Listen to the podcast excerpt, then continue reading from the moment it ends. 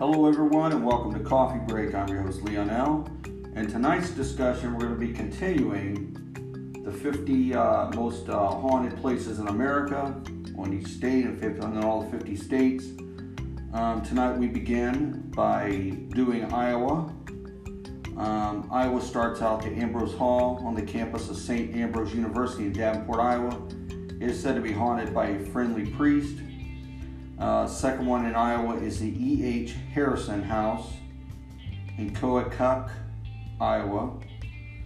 Third place we got in Iowa is the Jordan House in West Des Moines. Iowa is haunted by one of the daughters who died there. Next one we have a Josiah B. and Sarah Moore House in Villisca, Iowa, site of the Villisca axe murders in 1912. Next we're going to go is to Kansas. Uh, the Brown Grand Theater in Concordia has stories of a ghost that haunts the theater. Quite a bit in Kansas. Uh, the other one in Kansas is the Eldridge Hotel in Lawrence, Kansas. Supposedly has a haunted room in 506.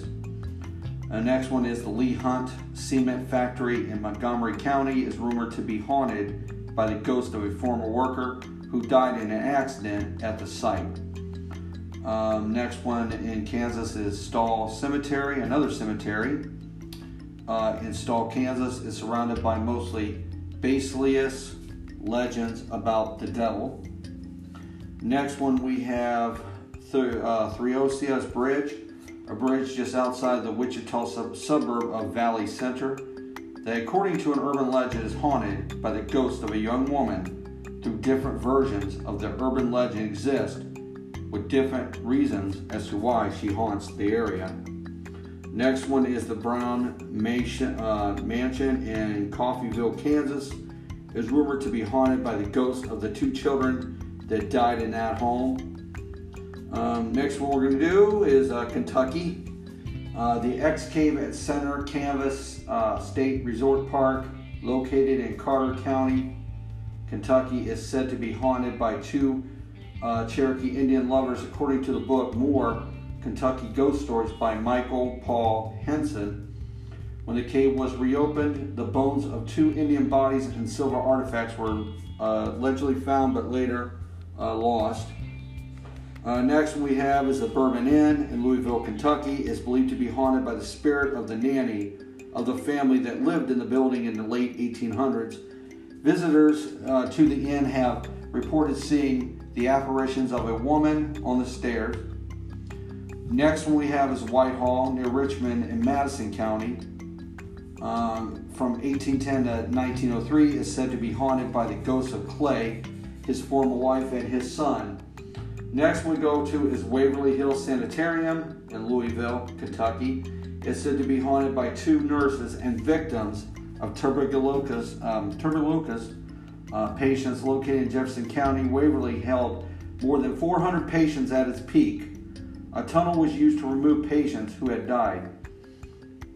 Uh, next one do is Louisiana. Uh,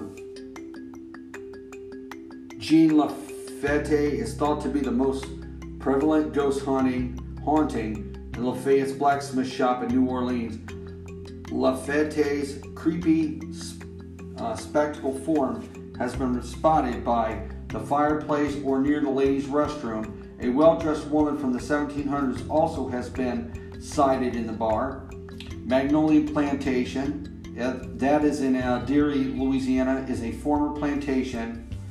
Uh, the site was declared a National Historic Landmark during 2001. It is presently included in the Cane River uh, National Historic Park.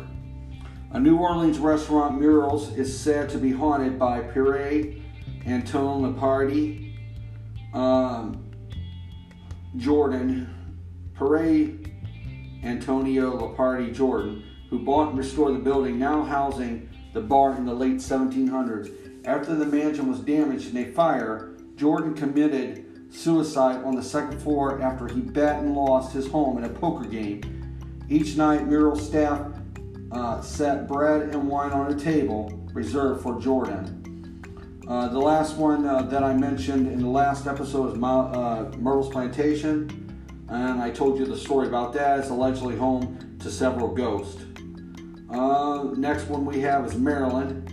Uh, we have the Chesapeake and Ohio Central, or Chesapeake and Ohio Canal is said to have a few ghosts, including dead soldiers from the Battle of the Balls Bluff, uh, fought during the American Civil War.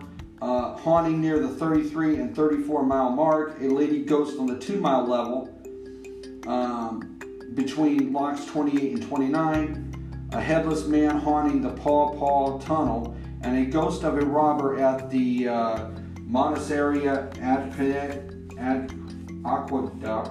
Aqueduct uh, carrying a lantern. Uh, the next one we have is the horse you came in on saloon has been operating in Baltimore since 1775 as reportedly has a haunt of Edgar Allan Poe. The staff had nicknamed the bar's resident Ghost Edgar, though it's uncertain whether Poe is a spirit who likes to break glasses and cause the chandelier to sway. Um, I want to thank everybody for stopping in tonight to the coffee break. There's a lot of things to go over here on the 50 states most haunted uh, attractions, I guess, that you would say in each state, and there's 50 of them. Um, tomorrow we're going to continue with Massachusetts and uh, Mich- go through Michigan. Um, tonight I'm going to uh, repeat um, the ones that I had uh, brought up here. Uh, what I started with um, in Kentucky is the Carter Cave State State Resort Park. Um, about these are about the two Cherokee Indian lovers who where they found their bodies in that cave and it had two Indian uh, artifacts, silver artifacts, but uh, everything was later was lost. Uh, the next one's at Bourbon Inn, Louisville, Kentucky. Uh, that's the one where the uh, the apparition of a woman has been seen on the stairs. Next one we have that uh, Whitehall, Whitehall near Richmond in Madison County, about his wife and son, or ghosts there. Waverly Hill Sanitarium, that explains itself. Uh, Louisiana, the Jean Lafitte is the one with the black, blacksmith shop in New Orleans. Uh, Magnolia Plantation, hauntings there, uh, Magnolia Plantation. Uh, the restaurant, the Muriel's, is said to be haunted by that one guy with the long name. um, and the last one there in uh, Louisiana is that Myrtles Plantation, which I already told you the story about that. Uh, Maryland, we had that Chesapeake and Ohio Canal, about the ones about the robbers and the young lady that they spotted at that two mile marker. Uh, the horse came in with Saloon, a guy. They said that's uh, the ghost of Edgar, Edgar Allan Poe. And that is it. Uh, so I want to thank everybody for stopping in tonight to the coffee break. Welcome to the land of the paranormal. And tomorrow, like I said, we'll we'll uh, continue uh, the series with uh, Massachusetts. Everybody have a safe and wonderful evening. Good night.